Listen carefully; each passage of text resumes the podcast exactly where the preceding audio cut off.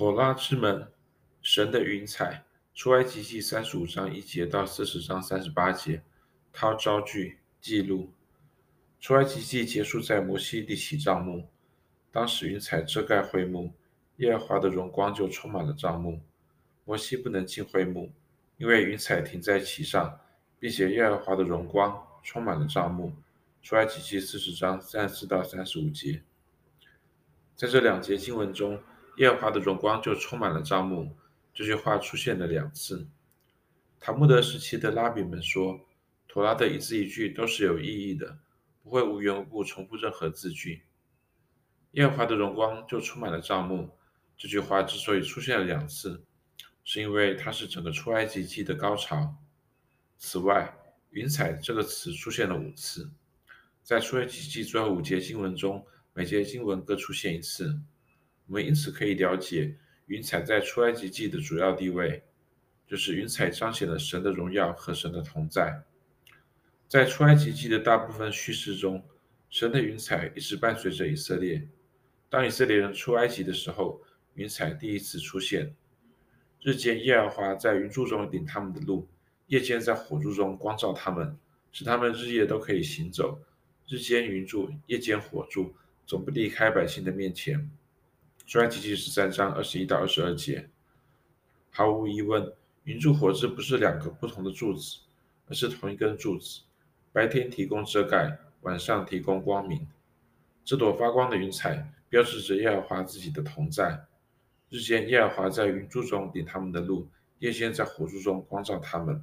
出埃及记十三章二十一节，以及神的使者在以色列营前行走，神的使者转到后他们后边去。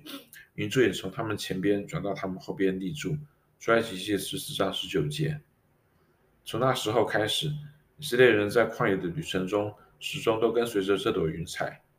在出埃及记的最后一节，覆盖着会幕的神的云彩，同样被描述为：白天是云彩，晚上是火。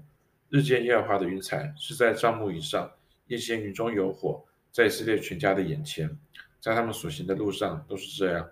出埃及记四十章三十八节，神的荣光第二次在云中出现，是在以色列人过红海后不久，因着以色列人向摩西和亚伦发怨言。以色列全会众在旷野向摩西、亚伦发怨言。摩西对亚伦说：“你告诉以色列全会众说，你们就近耶和华面前，因为他已经听见你们的怨言了。”亚伦正对以色列全会众说话的时候，他们向旷野观看。不料，耶和华的荣光在云中显现。出埃及记十六章二节以及九到十节，神的荣光第三次在云中出现，是最引人注目的。一朵云彩在所有以色列人的注视下降到以西乃山顶。到了第三天，在山上有雷轰、闪电和密云。出埃及记十九章十六节，当密云出现在西乃山上时，耶和华对摩西说：“你下去嘱咐百姓，各个传过来到我面前观看。”恐怕他们有多人死亡。出埃及记十九章二十一节，以色列人顺服神的吩咐，在摩西与神交谈时，远远地站着，像云柱火柱一样。这是一朵发光的云彩，有火在其中，并且是神荣耀的彰显。摩西上山，有云彩把山遮盖，耶和华的荣耀停在西乃山，云彩遮盖山六天。耶和华的荣耀在山顶上，在以色列人眼前，形状如烈火。出埃及记二十四章十五到十七节。神的荣光第四次在云中出现，是在会幕立起的时候。当时云彩遮盖会幕，耶和华的荣光就充满了帐幕。摩西不能进会幕，因为云彩停在其上，并且耶和华的荣光充满了帐幕。出埃及记四十章三十到三十五节。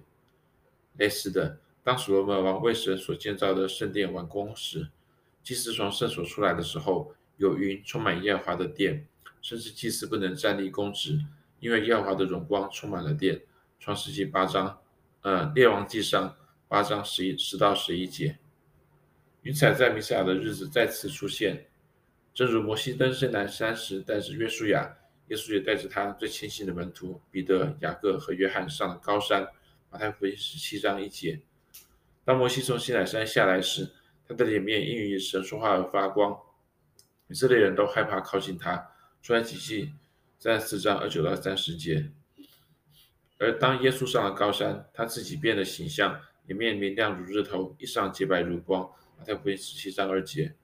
接着，摩西和以利亚出现，并与耶稣交谈。使徒彼得建议为他们搭三座棚。彼得之所以提出这个建议，因为他不知道该说什么，因为他们非常害怕。马太、马可福音九章六节。